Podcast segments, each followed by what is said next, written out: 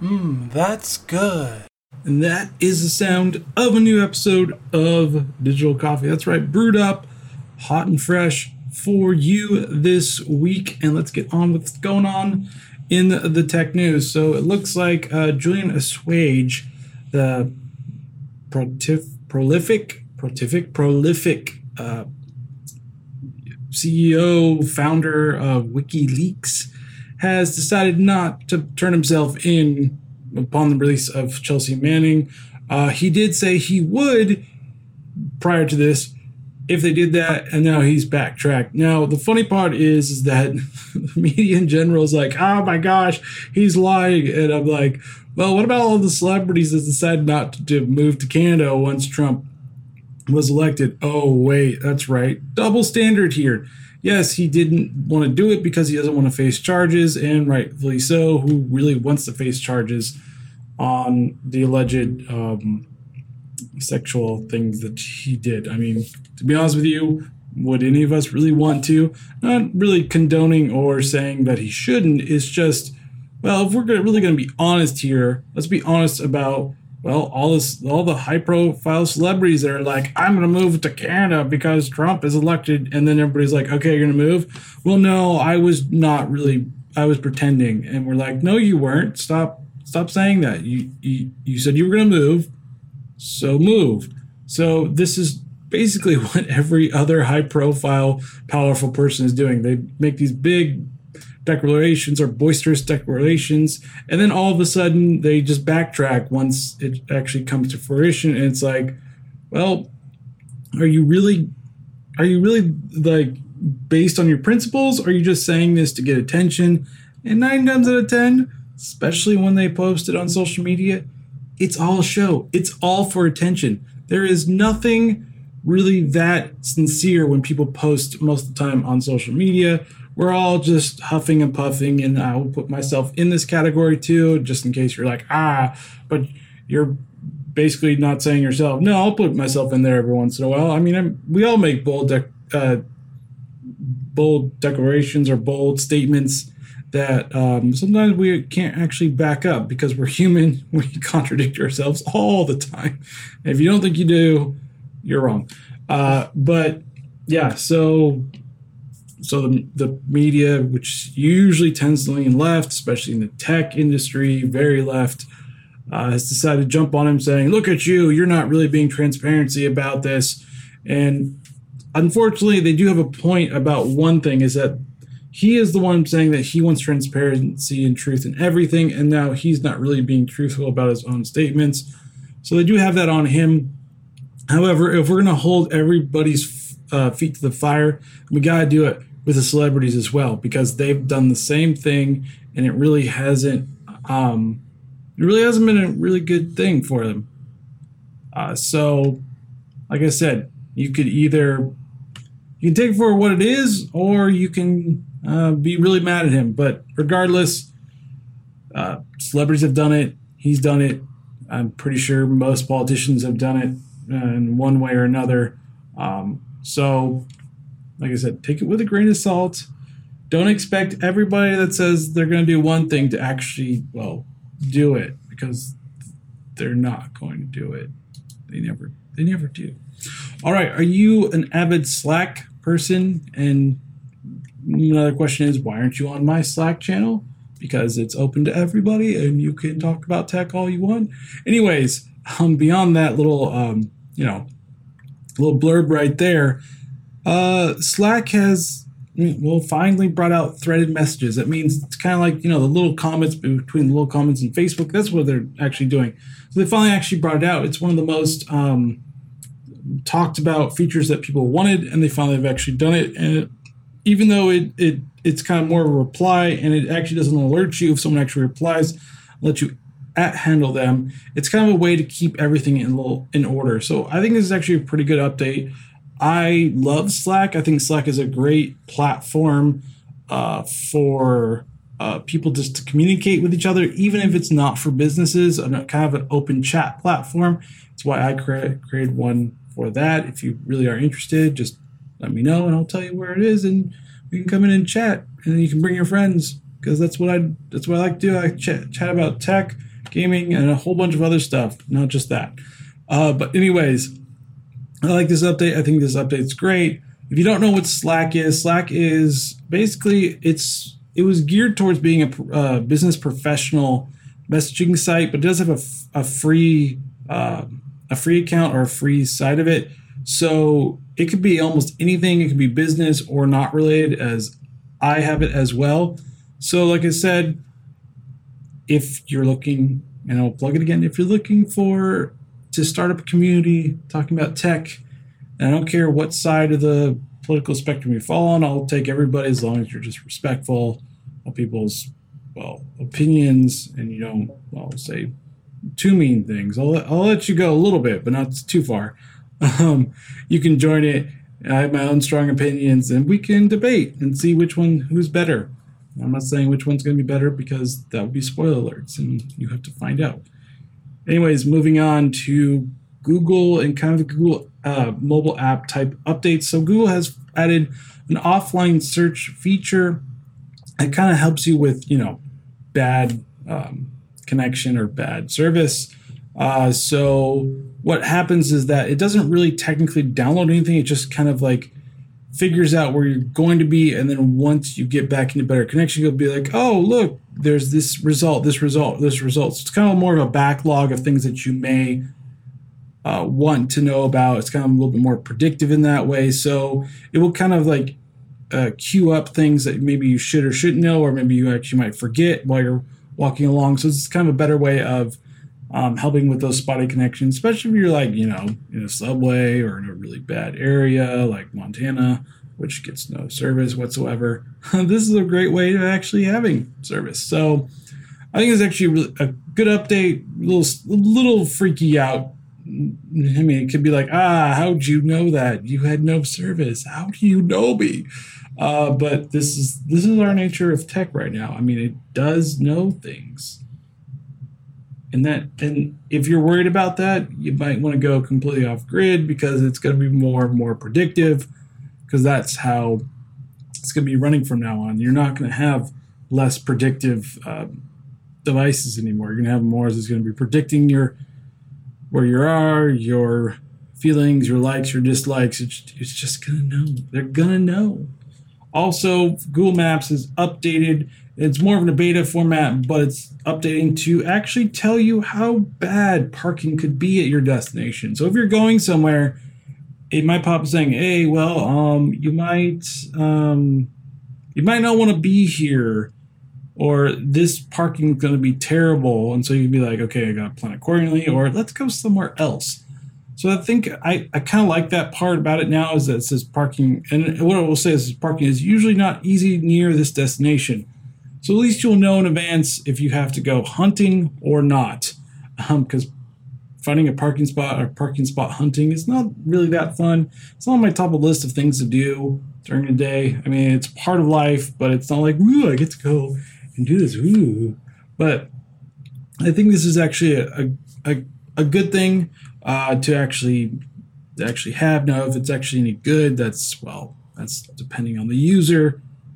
But I won't I won't be against it. I mean, yay, we we finally know if parking's going to be great or not. I mean, this is probably will be there probably will be some hit and misses with this, as with everything with Google's new feature, hit and misses. So it could actually say it's going to be really difficult, and then you and you go in, you're like, eh, that that was easy, or it could say it's really easy, and the opposite, it's actually pretty difficult. Like I said, depending, it's it's also in beta, so you'll probably get a lot of things wrong. Uh, but we'll see. We'll see how good it is. All right. Vimeo has updated uh, it's basically its video creator site with a little bit more interesting uh, tools. So it's actually going to have uh, creator collaborate, collaborate, and real reviews in real time. So allow allow uh, people to, to kind of timestamp and give a review or kind of give some feedback on it. Now this is only for uh, Vimeo Pro, Vimeo business members. So if you're not one of those, you will not be able to actually have this. But if you're one of those, um, one of the uh, aspiring uh, videographers, uh, this could be an interesting tool for you to kind of see what people are actually talking about with this. Um, now, Vimeo has kind of been an interesting platform because it was originally a competitor to YouTube, but after a while, it kind of saw that it, it couldn't keep up with YouTube. So what it did was it pivoted to more of um, more high quality videos of more of like films in a way uh, to have like a certain standard. And so that's kind of how it's found its like business and its niche. Uh, so this is just one way of just pivoting even further away in that regards. And it's not a bad thing to actually do because it, I mean, to be honest, it couldn't have competed with YouTube. YouTube was just blowing it away with, with what it was doing.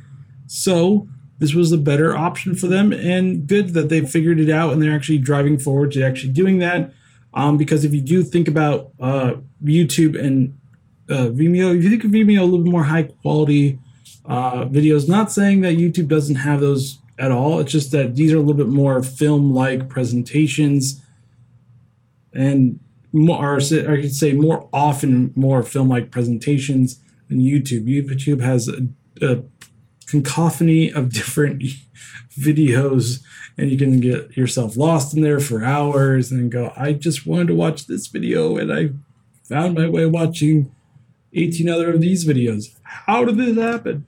But that's what they're good at.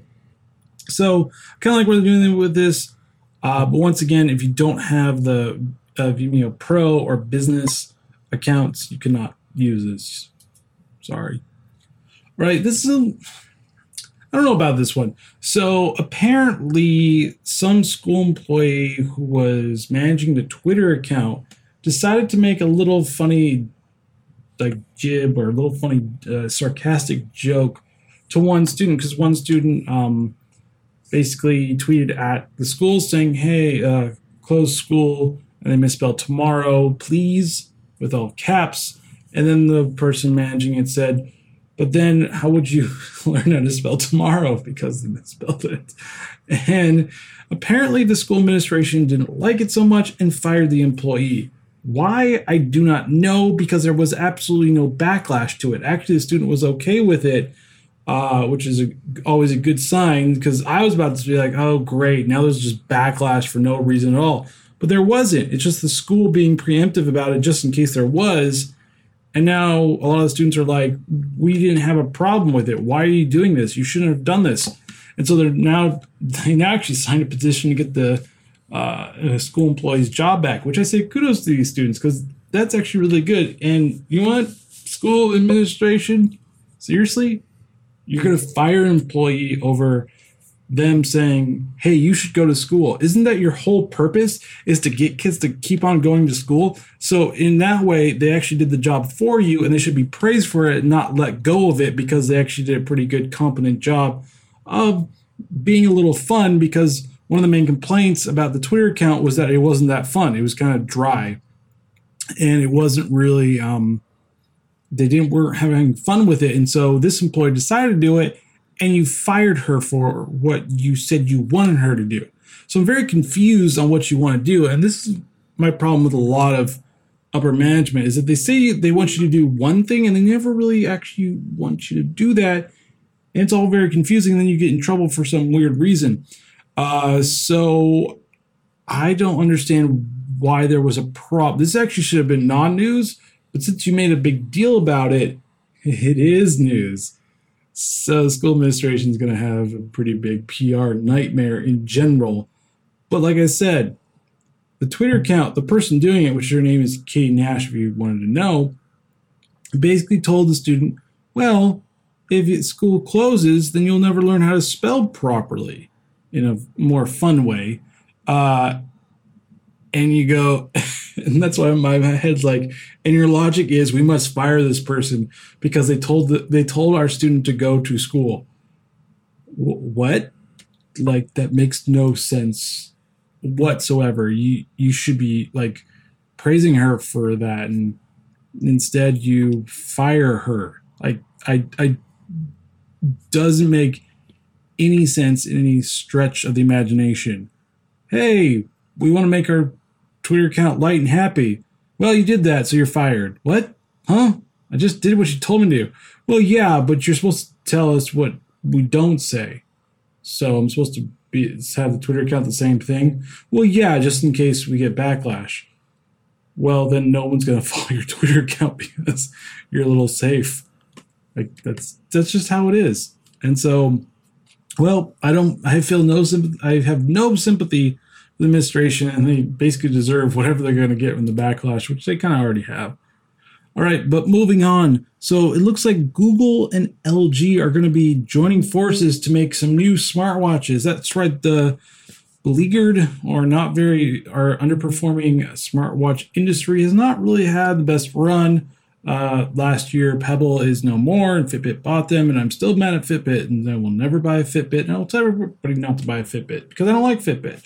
But anyways, um, Google and LG is teaming up to bring uh, new smartwatches with Android Wear 2.0 next month. That's right. We'll be able to see what Android 2.0 will be all about, and there's some interesting new updates with it as well, uh, as well as being a circular. Uh, OLED device. It also uh, one of them also has four gigs of onboard storage, which is pretty hefty uh, for a small watch like that.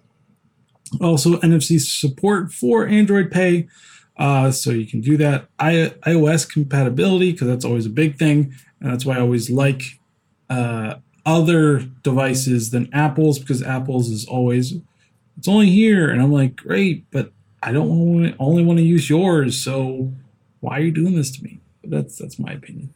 Uh, um, so should be interesting to see if it actually works out. Now, the sport watch or the watch sport will have a little bit more of a water resistant to it. It will also have a heart rate sensor as well.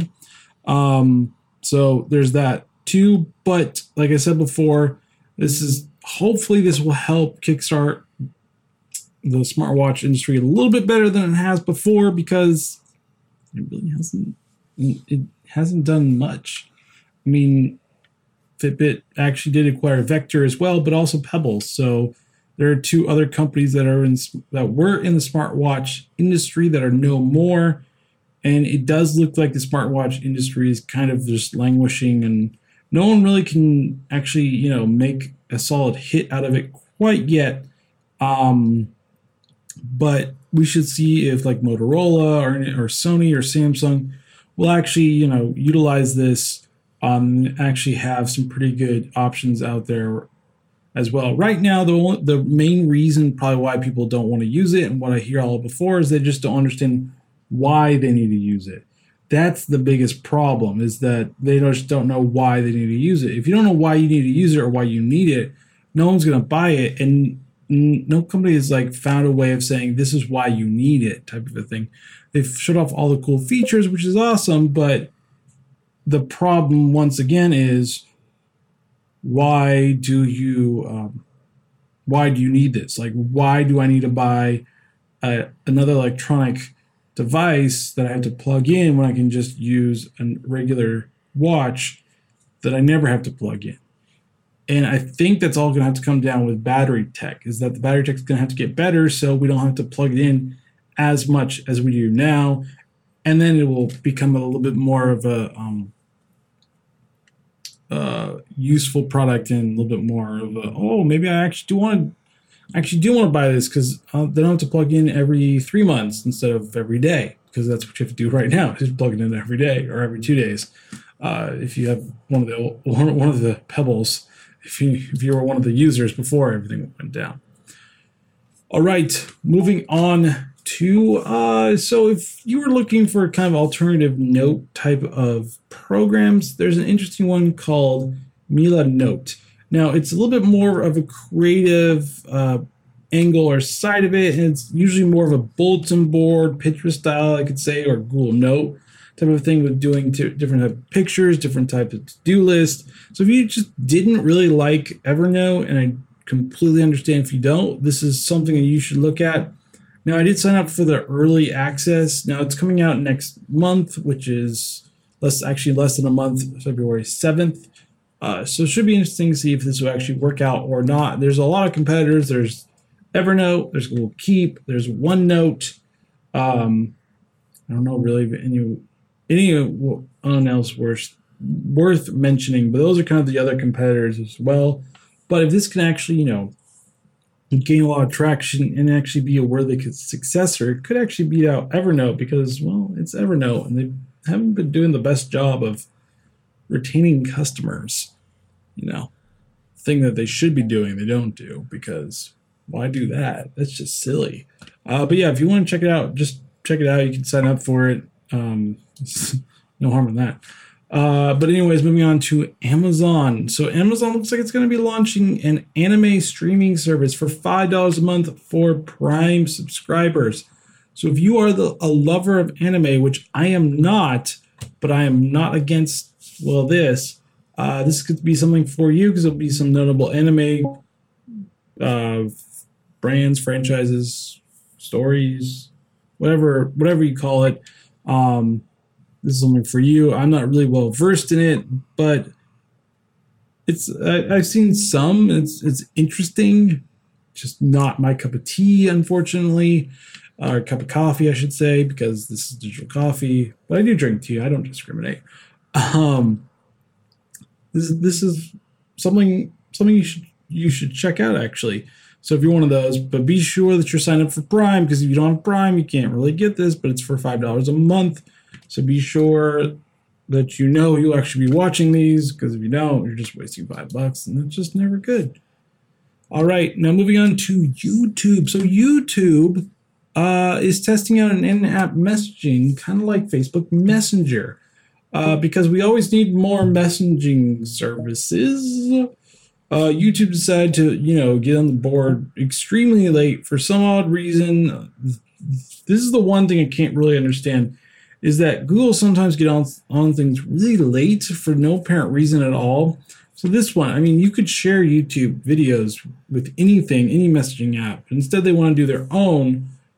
But I mean, you really have to love YouTube uh, to actually use it, and you actually have friends to actually do that as well. So I'm not really sure how well this will play out. I'm still not convinced it's gonna. It's really the best option. I think you should focus on other things. And I th- I know I understand why they're doing it because they're trying to find their first social media app platform that's successful. They've already tried twice, which Google Plus did recently update, which was intriguing because I actually thought Google just kind of just abandoned it or mostly abandoned it altogether because it looked like they weren't doing much with it.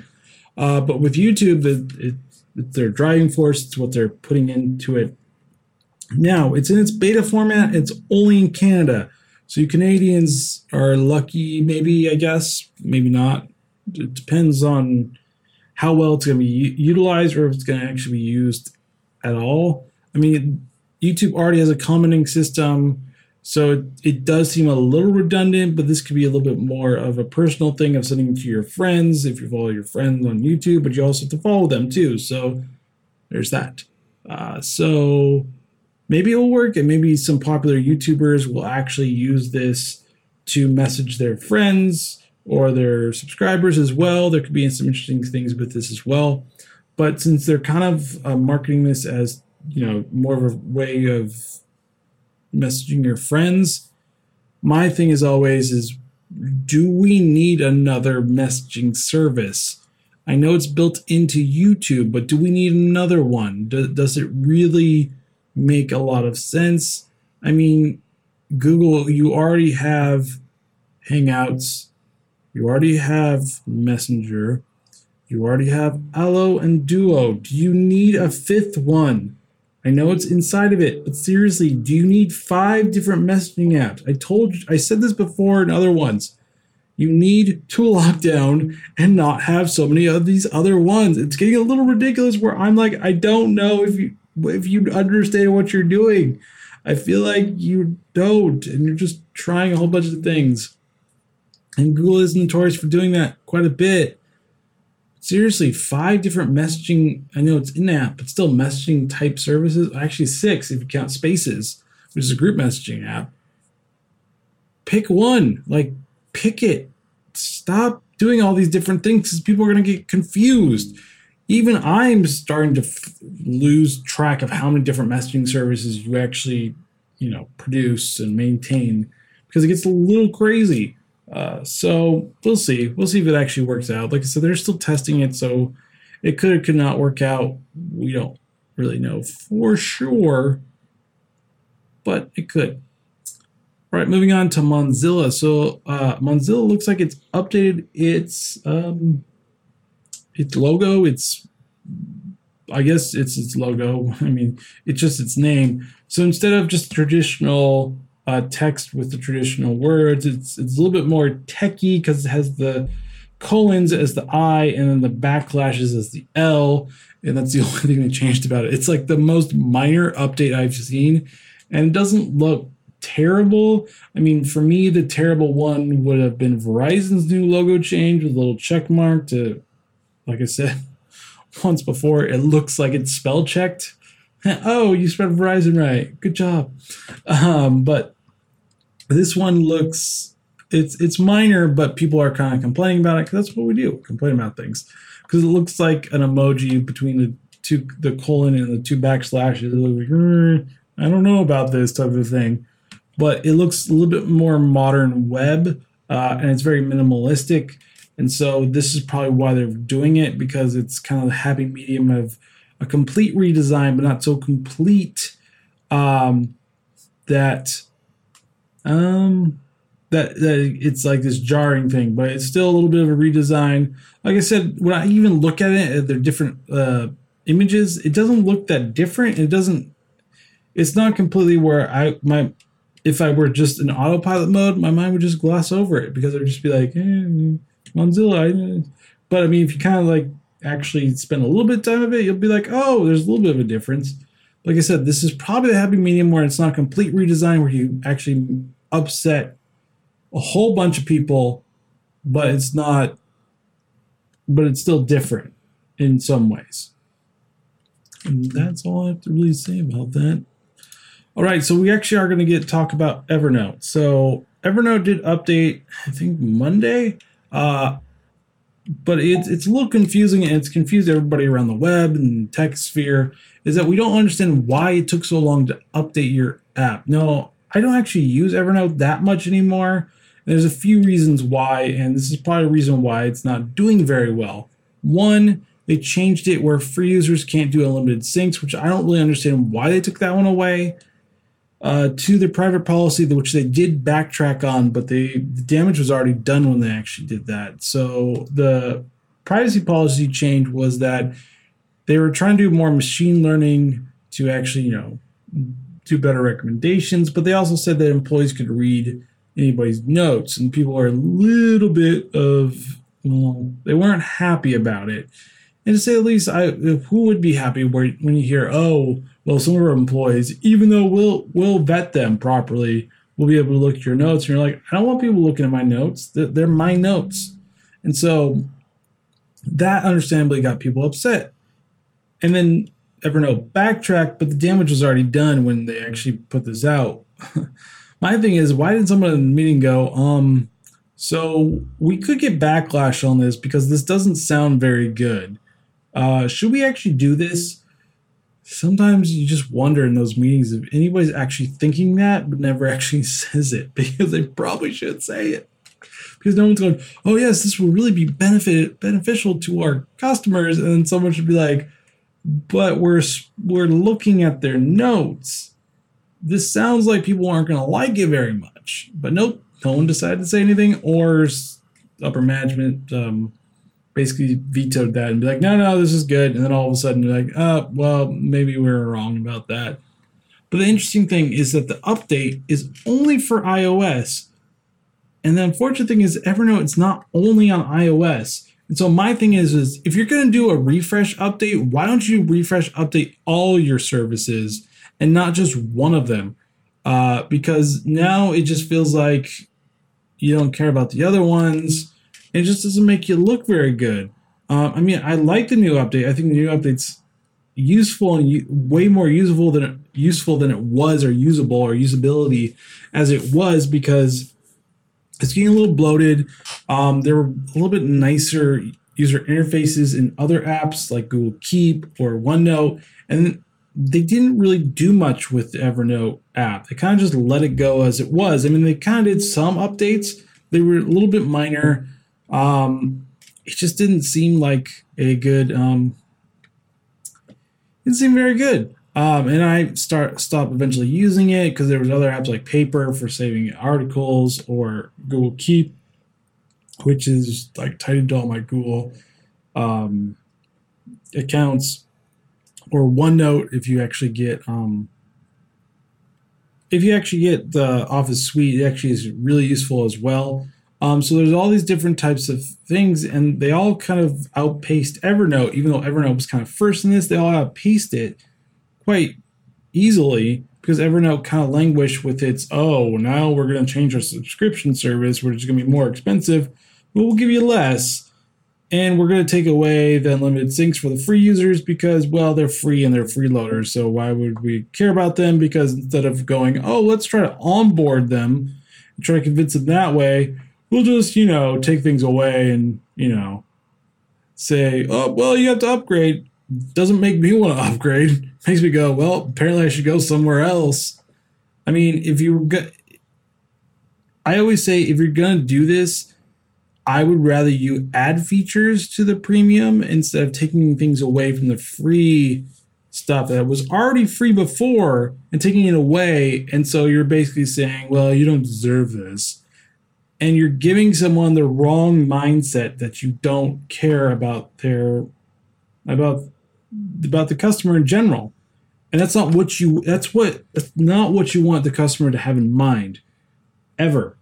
Ever. If you have if they have that perception, you've lost them. And you're you're gonna have to find new customers. Even though there's a lot of people in the world, I would not I would not I would not rely on that at all because it's a bad it's just bad. So it's unfortunate because I used to like Evernote. I used to use it quite a bit, and then I decided, you know what? I don't like the whole. I can only sync this on two devices because it's on the f- free version. Even though before this, I could sync to anything I wanted to, so it actually seemed useful. So I actually did consider for a while if I wanted to do the premium. Uh, just resources wouldn't allow me to do that, so I didn't do it because I thought it was more of a luxury for that. So I didn't do it, and now it's like, well, I can only do two, and I was like, well, I guess I, I guess I don't need this anymore, uh, because there's other ones that I can sync unlimitedly to, and it won't matter, and it's free. So apparently, you've missed out on the whole point. Like, if you're gonna be competitive, at least be competitive to your other um, competitors. Your other competitors are doing it unlimited things for as many devices as you want, and you're not anymore you're kind of already telling people to not use your app, even with a nice redesign. And it's really nice. I, lo- I like the redesign. I just wish it was more on than iOS for some odd reason. Anyways, moving on to Google has uh, acquired Fabric developer from Twitter. That's right. Twitter first made an acquisition for it, and it was Crashlytics and other things as well. Um, a little bit of other things. And so basically once they acquired it after in 2014 um, it's now giving it to google so google's actually getting this as well now i will say this is a lot better way than what facebook did to Parse which basically just said they just they just cut it off and didn't do it anymore so that's a good thing so it looks like twitter's either trimming down to make sure it's being profitable or trimming down to actually make it look like it's a beneficial way of being acquired I don't know which one it is, and everybody's speculating between those two because they did try before last year and did do quite a good job. And so maybe it's trying again, but it's also offshoring a lot of different things. We're changing the Vine social media account to Vine camera. Uh, Periscope looks like it could actually be gone to just Twitter Live instead, which I don't know why they just didn't do it in the beginning. Uh, and uh, this other acquisition is just, well, it's going to be the same. So um, so the Fabric team is going to go over to Google and it's going to be part of the Firebase system, which is actually a pretty good system, uh, which basically is going to be Crashlytics and uh, Fastlane and other stuff as well. Uh, so at least at least something good comes out of this, and at least that even though it's undisclosed, at least it's a good acquisition, and no one's losing their jobs. I think that's a really good thing. So either way, um, at least this is a, a little bit better thing than what what Google's had. I mean, Twitter's had to deal with with the closing of Twitter dashboard, with the closing of Vine. Um, this is a little bit more of a bright, little bright spot in Twitter. I mean, of at least getting something out of the deal too. All right. Are you a passionate VR person? Do you love VR? Do you think it's the future? I really don't. I think AR is. If you don't know what VR and AR is, then I'll say it's virtual reality and augmented reality. So, are you passionate VR person? Well, CamSoda, which is a very um, it's an adult webcam site, has decided to make a um, it almost looks like a gas mask for VR. So you look really weird with it on. You're gonna have this gas mask like thing over your mouth and nose, and then you're gonna have a VR unit over your eyes and your ears for hearing. So it just looks like you're like it doesn't look good. But if you ever wanted to smell the things that you're viewing, which I don't understand why you would, uh, this is the one for you. it looks, I'm sorry, it just looks so terrible. I want to laugh at the person whoever decides to do this because it's not a good thing to do. I recommend you never ever do this. Never do this. Never. Please don't. For the love of God, do not do this. You look ridiculous if you actually do this. Or if you actually are going to do this, only do it at home and by yourself because it doesn't look good. And I just don't understand the purpose of it. I get it. It's the adult websites and the porn industry in general has always been on the cutting edge of tech, but there's I guess it's it's it's almost on absurdity how it looks. Um like but this is this is probably a quick way of getting um uh, well of getting just kind of attention and marketing on it because people are picking it up. You know, I'm talking about a little bit, but the reason why I'm talking about it is the picture looks ridiculous. Like you look like a gas mask on or a breathing mask on with a VR unit. It looks it, it doesn't look good at all. It's just that's just how it is. Not looking good at all. But like I said, if you are a staunch VR supporter, this could be it for you. It probably won't be cheap. But if you ever wanted to smell whatever you want, whatever you're doing, like rose petals or human perspiration, th- this is it. That then go ahead and get it because that's that's what it's all about. All right, moving on to Leica. So Leica has a new camera called the M10, and it's kind of harkening back to the old school one of you know the film and your father's grandfathers, but it's not because it has inter- interchangeable lenses, which is awesome. Um, it also has a body in a 30% larger field of view as well. So the body has been a little bit refreshed. Uh, also has a 24 megapixel full frame CMOS sensor, another great thing. And it also does a lot higher uh, ISO, which is 100 to 50,000, which is and also has two gigs of buffer memory and continuous shooting at five frames per second. Not pretty, it's, it's not bad uh, for the camera. Um, now there's new there's new image processor that writes uh, 30 consecutive DNG RAW files or 100 JPEG images at full resolution. Another great thing. Also, is Wi-Fi remote app support. So there you go with that one as well. Uh, so the price tag, well, that's that's not going to be pretty. So let me put this let me put this in perspective. So I talked about last week the Panasonic GH5, which I have the GH2 and I highly recommend the camera. It's a really good camera. That's two thousand dollars, and that allows you to have a body that will basically make any lens uh, image stable uh, image stabilized. It also will shoot um, 160 frames, I think, per second in 1080p and shoot in 4K, and that's two grand. This is $6,495. Yeah, that's a huge markup. I would still, even though I love Leica cameras and they're really good, I and that's without the lens, mind you. Yeah, that, that's how expensive it is. I would actually go with the Panasonic GH5, then the Leica. Even though I love Leica cameras, they're really great. But seriously, I could I can get more out of Panasonic and more uses out of the Panasonic than I can with the Leica camera. Just have to weigh your options sometimes. It just seems like a best one. All right. If you don't, if you didn't know about the news, the uh, the Mirai botnet, which uh, kind of did some uh, nefarious uh, things to DSN server uh, services. Uh, that was linked to some Chinese manufacturer of security cameras and other another Internet of Things that had poor passwords.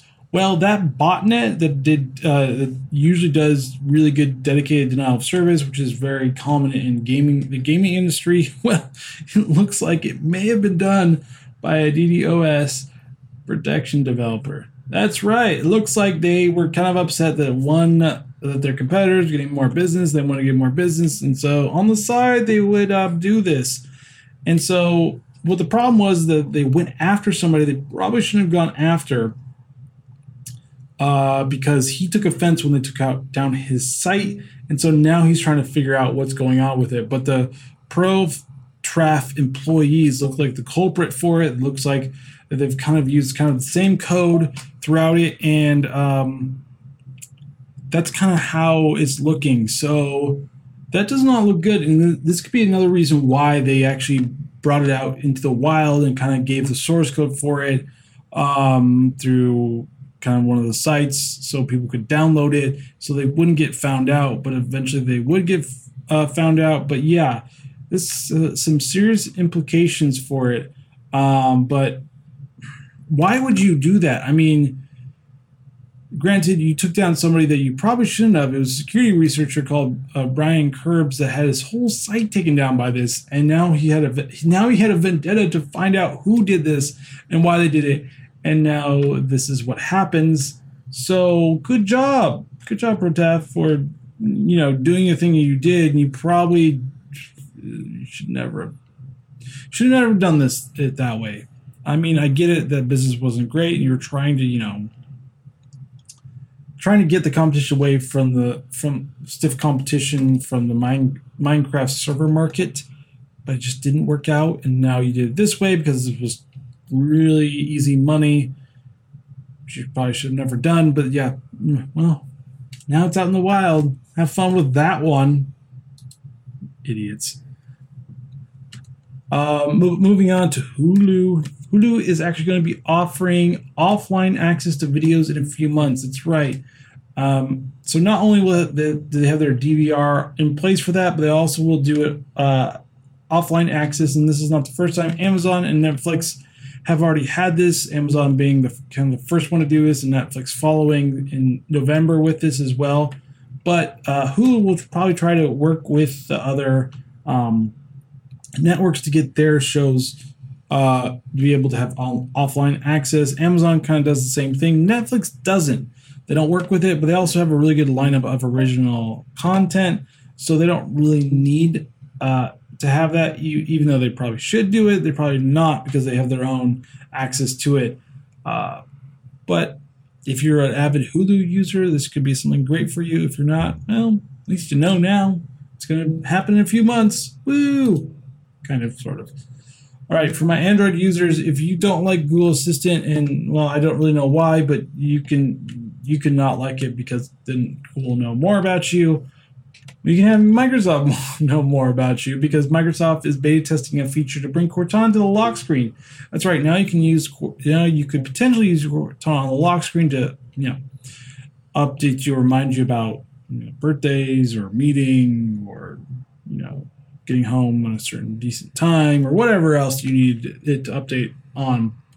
That's what it could do through the lock screen. So if you really want Cortana instead of Google Assistant because Cortana actually sounds like a cooler name than Google Assistant. Then this is it for you. But yeah, it seems interesting that um that they're making interesting moves. Microsoft's making interesting moves in the mobile sector, but not with phones. But it's trying to find its way through the mobile um, ecosystem because it hasn't really done a great job in the past. This is kind of like a happy medium way forward. So we should see if it actually will be a good thing or not. Uh, I think it actually will be if people like it. Now, you have to really want to be all Team Microsoft for this. Um, I'm a little bit more Team Google, but not fully. I like different types of programs. Uh, but like I said before, it's up to you. But yeah, you can download it and see if you want to beta test it out or not.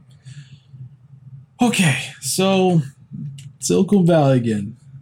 The headaches of my headache. I love tech, but sometimes Silicon Valley, I just want you to be quiet for maybe a month. But nope. So Silicon Valley employees decided to protest in front of Palantir uh, headquarters over fears of Trump building a Muslim registry. My problem is, is that I get it. Um, registries aren't really that great. They're kind of un-American in some ways because um, it go it's the antith- antithesis. Couldn't say that at first of uh, freedom, what we stand for. However, and this is my biggest qualm, you care about this now, but when the NSA was doing this for 13 years and you kind of were going along with it, it was okay. You aren't harking on Obama for allowing this as well because he is the president that didn't stop it either. And so my problem is, is that are you are you just picking and choosing because the president that's the incoming president doesn't align with you? My problem is that you need to stop being blindsided by your own uh, political party doing stupid, nefarious things and being like, oh, no, I'm good. And then all of a sudden being like, oh my gosh, the one, the bad guy, the one that's not on my team is doing this. We must stop. Ah. But when Obama does it, oh, we're cool.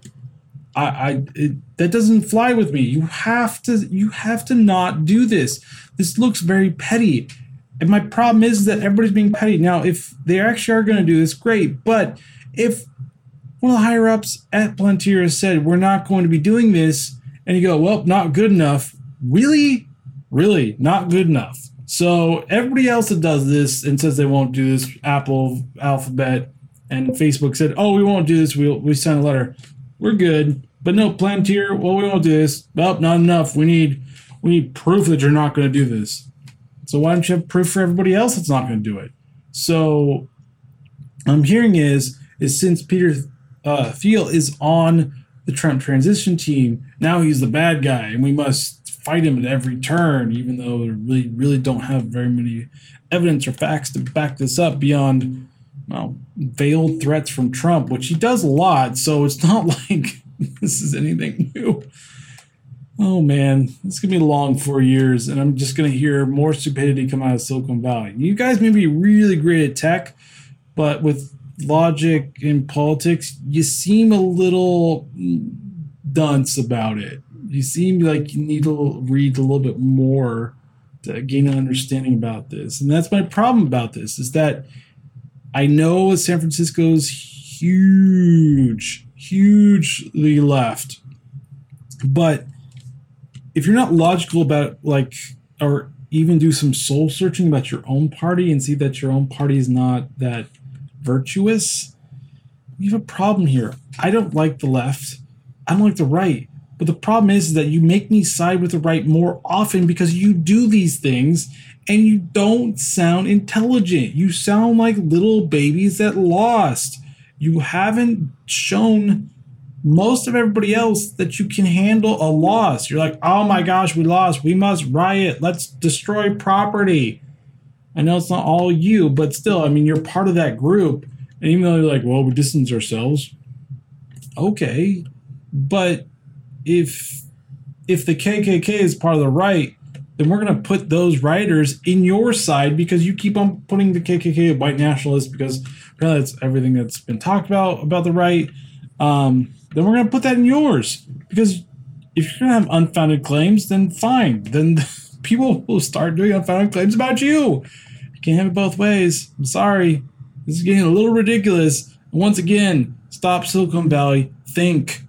Think about it. Think about your own party. Think about what they did or are doing because I'm pretty sure it's almost in line with almost everything that's been going on with what the right's been doing they aren't that different, to be honest with you. They are just very, well, the only true difference between the right and the left is that the left really just wants to go full communist. The right kind of sort of doesn't as much to an extent and still cares about freedom, but the left is completely full communist. That's what I've seen, and I'm just like, nope. Uh, you completely close me off to the left because of that. Every time, every time. Stop it. Think about it, and think about what you're gonna say because every time I read this stuff, it's like, are you really going to, Are you really saying this right now? Anyways, moving on to Facebook. So Facebook looks like it's it's done away with its old inbox, or for some people on the web, I should say. So instead of the old email client that it had, is basically Messenger. So it's Messenger. It's Facebook has gone full Messenger. It's embraced its messaging uh, client, and why shouldn't it? Because people use it a lot. So if you've gotten it, great. I've gotten it. I've seen the changes on it. Um, if you don't like it, well, I'm sorry. Don't use Facebook anymore because you, you're going to have to use it, or you can complain about it, but you're still going to have to use it. So yes, they've finally changed it. Uh, like I said before, no longer is it the old um, the old style of uh, kind of the email service style um, where you got these other messages where you didn't even know you got these other messages because Facebook would never tell you got it and be like, I guess I you something and be like, you did? Oh, whoops, my bad. Didn't didn't know. If I knew, I would have gotten back to you, but I didn't know, so I didn't get back to you. Um, so this, I think this will be a lot better just as a unification and just as a way of, you know, actually getting your messages. Because I like to get my messages or most of them, or at least be like, oh, I can ignore this. I know Facebook loves to do its algorithm and tell you what it wants you to, you know, read, but I don't. I like doing it myself. I'm not lazy like that. I'm lazy in other areas. Anyways, moving on to Tidal. Yes, if you're actually still using Tidal, um, it has a new feature that's called track editing feature for mobile users. So it's not really like no, you don't really know about it. it's kind of the back end. You gotta go look through the setting systems, but yes, you can do some track editing um, features or additions to that as well. Plus, with the other one of basically updating um, with master tracks, uh, looks like it's a interesting way of doing things. I'm not really sure what Tidal's trying to pivot to. I mean, what it's supposed to be music streaming service, but since it's only a paid service, kind of like Apple Music, uh, I don't know how well it's, it's been doing. I don't think it's been doing as well as it could be doing, but that's because, well, um, I mean, it's hard to compete in this realm because you got you got Pandora, you have Spotify, you have Apple Music. Uh, you can even put um, you either you can put Google Music in there as well because it has its own service too. Um, so, like I said before, you, you it sounded like a good idea. It sounded like it would it would have been interesting offering, but just the price of it and just people going, I don't, I, I don't know why I need this. That was the biggest hangup for Tidal. Um, I'm not saying that it isn't a bad service. It's just I don't think people really cared about it. When I when I read or saw what it was going to be, I was like, okay, so what makes you different besides your your subscription's a lot higher than Spotify or Apple Music or Google Play or Pandora. So are you giving me more features besides high quality uh, music that most people can't um, can't hear? If not, then I don't think I need you. But yeah, if you actually are a Tidal user, you should check this out. Pretty interesting. All right. So here's the interesting thing. It's called laugh.ly. And what it is is basically a streaming service for uh, comedy or comedians. What it is is basically a way for people to listen to their favorite comedians. And the uh, founder said that, you know what, comedians, they've been hurt by kind of diminishing DVD and CD sales. They really can't do that. Um, plus, since you can find a lot of clips on the web, it's not really easy to find another revenue stream because you aren't really getting that revenue stream whatsoever. So this is a way of kind of like help boosting that revenue stream, especially for the smaller ones, not the big ones, because the big ones they may be hurting a little bit, but they don't hurt as much as the small ones trying to build themselves up as well. Now I don't know if they have it for up and coming uh, comedians. I know they have it um, for kind of the big names. And at launch, when they launched, they had about 450 comedians. They're up to 600. So they've had a boost in that as well. Um, but like I said before, uh, this does look very interesting. And if you do listen to a lot of comedians quite a bit, this could be a good one for you. Of course, a lot of these probably actually have podcasts. So there's that as well. But this could actually give um, your favorite comedian some, you know, revenue, you know, to live. So that's that's a nice thing to do. But yeah, uh, if you want to check it out, it's for iOS and Android. So there is no um, you can pick and choose and you can enjoy your favorite ones uh, share it with your friends um, they do have top top channels comedian radio as well so it does look very interesting in what it offers um, and it does have different types of searches from comedians to albums to new as well um, and you can do jokes which i really don't understand about that but there's different types of um, ways of listening to your favorite comedians or finding new ones because that's always good too. All right, Twitter and well, there's always a little bit more bad news, but apparently Twitter is phasing out the buy button. So yes, if you're a part of e-commerce, I'm sorry, but they're phasing this out. You cannot um, you are not going to be able to, you know, have that buy button directly to get people to buy your product. Was what Twitter's trying to focus on now is to acquisition people to go to the website to buy it. So um, if you're using places like Spot, uh, Shopify, uh, BigCommerce, um, Eastwid, EasyWid, uh, I think it's the name of it, or how you, how you pronounce it, I should say. Uh, this really won't be viable anymore, which doesn't really make it as um, like Spotify and all of them as enticing anymore. Um, like I would rather just be using WooCommerce, if, especially if, if you're using uh, WordPress. However, the only big thing that Shopify actually has right now is that uh, the Bible Pinterest button is the only thing that actually is uh, more enticing, especially if you have a big following that could help boost sales for you as well. But yeah, uh, if you are having a problem with that, um, yeah, it's just no more. It's done. It's gone. Later, people. Bye bye. No more of that. No more. It's unfortunate, but that's that's how it is. Also, with the bad news is that Twitter has shut down as of yesterday, and it's now become Twitter Camera. I mean, Twitter, Twitter hasn't shut down. Excuse me. Vine has shut down. I don't know I said Twitter. Maybe I'm thinking. Maybe I'm future telling. Um, Vine has shut down and it has become Vine Camera. So um, you can no longer share or like or comment on anything on Vine anymore. It is no longer is no more. Now you can get the Vine camera on iOS and Android, and uh, it also has discontinued the uh, Vine Windows phone app or even the desktop app. It's kind of universal thing, so you can't really use that anymore.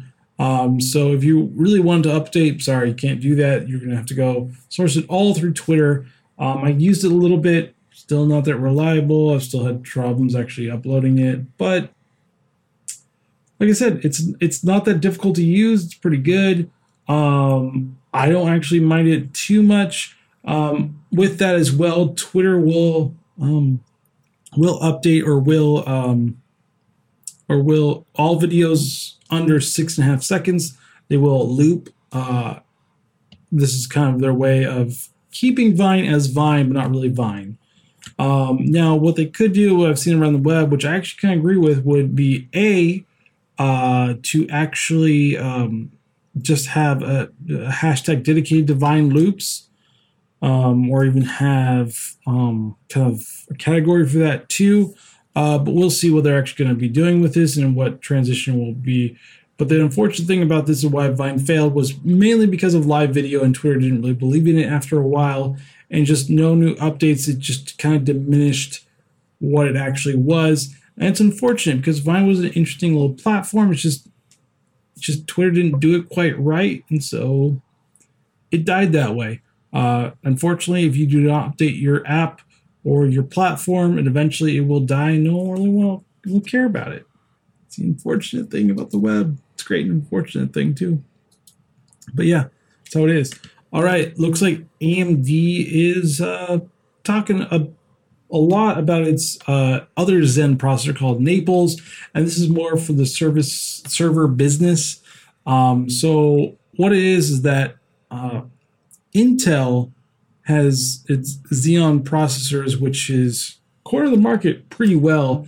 Uh, AMD tried to go with a more ARM architecture, with which was um, which what they want to do is be more efficient with it, but it just never caught on, and then just kind of discontinued or didn't really try too hard into it because what because prior to um, Zen, it wanted to go from x86, which is the norm, to the ARM, and like I said before, be more power efficient, and just never really worked. And so now, now they're going back to the x86 architecture instead, and um, the Naples will have 32 core count with the Xeon only has 24 core counts, which is another great thing. Now, the Intel Xeon Phi supercomputing chip has up to 72 cores, but that's not for the mainstream market, so those are only for higher end. Now, AMD has said that they will have different core counts for the CPU, so it just won't be that one. But this could be an interesting competition for them, and it could actually leverage businesses to try to get a little bit more of a discount with the Xeon um, network uh, because it's a little bit lower than what it is, or uh, people could be enticed to actually use the AMD one. Now, I'm hoping for the latter in the previous, but we never really know. It's probably going to take AMD a little bit longer to actually get back into a better um, stance in the marketplace for the server side of it. Uh, but we could see a resurgence with it. Like I said, AMD has done a really good job with um, coming out with better products than it has than it has done in the previous years. Uh, previous years, it's been okay, but has been great. Um, starting with the new graphics card line, with the RX line the uh, 480 first of all, and then 470 and the 460.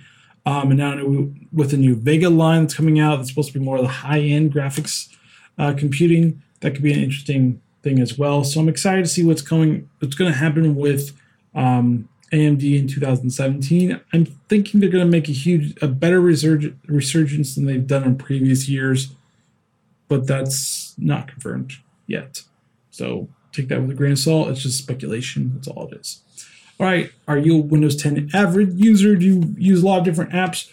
Well, it looks like Microsoft is opening an ebook store for Windows 10, so you can buy books straight from the Windows store if you if that's what you do. Um, the problem is, is that well, you'll only be able to read it in one spot unless you get a Windows Phone or Surface. Uh, so it's not that practical, but it is interesting what what uh, it will be. Um, it will also be able to read them through um, Edge, which has the new EPUB uh, file as well. Uh, so if you're looking for another ebook store that's not Amazon or Barnes Noble or any other one, this is the one you might want to check out. I say about this is that it sounds great, but Amazon Kindle is a little bit more um, available everywhere. So I can go from my iOS tablet, still read something, to my Android phone, still read something, to my computer, and still read something with the Windows 10 store, I really just don't have that option. I only have one option, and that's about it. So, like I said, sounds great, sounds awesome, sounds amazing, but if I could only read on my desktop, sounds very useless. What I'm saying. Now, if you kind of been just, you know, autopilot through this thing, this is the one this is the one thing you should be, you know, really paying attention to. So this is this new sophisticated Gmail phishing scam. That's right. And what it does is that it unfortunately kind of um, mimics someone that you actually know and trust. And so what that actually does is that they will send you an attachment. You kind of click on the click uh, on the view or download or try to download the attachment, and it will say to log in to your Google accounts.google.com. Uh, and it looks very official. And then you sign in, and boom, they have they're in. And so um, I'd be very weary about that. I'd be very weary about anything that, that makes you sign in once you're already into Gmail. Don't do it um, because it, it's going to be very suspicious. That's all I have to say about it. Because the problem is, is that once they get into it, they'll they will start they will they will continue the phishing scam. So then you will have they will look at your friends, send them the same thing, and it goes on and on and on, and they'll get they'll have full access to it. It has been reported that it actually may even circumvent the two-factor authentication, but Google, as always, has said, "Hey, just turn it on anyways." Now, Google is working to actually fix this problem and to make sure this doesn't happen to as many people. But um, this is your uh, public service announcement that just be wary of, even if you trust somebody, of some attachments, especially if it makes you sign in to your Google account. Do not do it. Just get out of it uh, because once you sign in, you're gonna have to change your password. It's not gonna be fun because doing all that stuff is never fun. All right, moving on to Samsung and their security cameras. So Samsung has a security camera line, and it looks like it's been well once again hacked. Um, so prior to it, it was hacked because of not very secure um, way of getting to it. Now they did plug that loophole in there, but unfortunately, in a new blog post, in the firmware updates, um, a group of white hat, hat hacker group. Now you may be thinking, but they're bad. No, no, no. There's black hat, which is bad. There's white hat, which actually helps businesses figure out vulnerabilities and these types of things so they can help plug them and so no one else that isn't as um, virtuous won't do something worse. Um, so what they did is that they circumvented the firmware for the firmware updates and then uploaded a script or installed a script, uh, including user-defined file names as well. Basically, in order to take over cameras by gaining access to their administration panels. And so it looks like Samsung's going to be working on fixing this problem as well. But as always, when anything that's kind of connected like this, um, there's always going to be problems, and a lot of smart technology isn't very secure secure in in general. So there's that. There's also been vulnerabilities in the D-Link webcams as well, and um, Apple's even hit with this with their iSight system. Uh, so this is just not um, beholden to like Windows and Android and those type of things. Apple's been hit with it too. And as always, I always for these types of things, especially the webcams that you can look through over the web, I would always hold off on it when there can be an actually good, robust, or more robust security uh, protocols in place because right now there really isn't very much. And a lot of the times it's easy to hack in, and developers aren't really doing much to kind of counteract that. With the Nest in general, it's it's been reported to be um, hacked in well, less than 10 seconds, and other ones as well. It's just not very good. So I would hold off on it. If you have a smart TV, turn off the smart features because that one can be very easily hacked as well. That's a warning for all of you. Now, moving on to uh, apps and programs you should try out this week. So there's one called gGather, which is a little interesting where it tries to, uh, it shows you what people are bookmarking so you can see what people are bookmarking and see, well, maybe I actually want to do this. There's an easy uh, one click Chrome, uh, Chrome extension install. Uh, you can, like I said, you can see what everybody's uh, bookmarking and see if something that you actually might like. So you can try that out if you want to. It's called gGather. Uh, there's also another one called Writeful and it allows you to kind of see what your writing is and if you're using uh, phrases correctly. Now, there's uh, extension, Chrome extension. You can download for Mac, Windows, and Linux as well. So you don't really have much to lose. Um, you can hear how things are, your text is pronounced, uh, translate from any language into English. Uh, you can also uh, you can also see what other scholars you see what people are saying on the web or what other scholars are saying about it as well. So you have those options. So it's called Writeful Also, Hemingway editor. Now, I'm a little miffed about them a little bit uh, because I did buy the 2.0 version because I didn't think they would update so quickly. Uh, but this one has, and I don't have the option as well, which, like I said before, kind of makes me a little upset. Um, but uh, this new update allows you to publish directly to WordPress and Medium, which I would actually use quite well, but it's $20 to actually get this. It's for Mac or Windows. There's also a free web version if you just want to do that as well. There, also, the other thing is that it sends Hemingway highlights to colleagues from from a PDF as well. So there's that. But my thing about this is that I just bought like a couple months ago for 20 bucks. Uh, and now they're just updated again. And I don't even have the newest, which is only two different things. Kind of miffed about that. I will not buy another $20 just to get two new updates. It's ridiculous. All right. Now, every once in a while, I'll talk about coffee stuff. And, well, Jack Daniels, out of everybody else, is actually making a whiskey infused coffee. Now, it's not alcoholic. You're thinking, yes, I'll get caffeinated and drunk. Nope. You will just have the flavor, the flavor palettes of some of the whiskey stuff or whiskey flavors as well. Um, it's not cheap actually. Now it's back ordered because I tried to see if I could order one. So they only have an eight and a half 8.8 ounce tin in a one and a half ounce bag. And the 8.8 ounce tin is 22 bucks, which is not cheap. And then the one and a half ounce bag is like six bucks. So I once it's non back ordered, I will probably try this very small um, one. And it will probably be the one and a half ounce bag. Um, because well, I think I can buy I can buy better coffee for less price than that. Like Stumptown for ten dollars cheaper and get 13 ounces. So it's not even cost effective, but if you're looking for new coffee or just want to try it out, get the one and a half ounce bag for six bucks and see if you actually like it or not. But I would not get the tin for 22 bucks. It's ridiculous. Um, also, if you really like the night mode in uh, the mobile app for Twitter, there is a Chrome extension called Twitter Web Night Mode. So check it out if you want to, and we'll just turn everything to night mode, just like the mobile app does.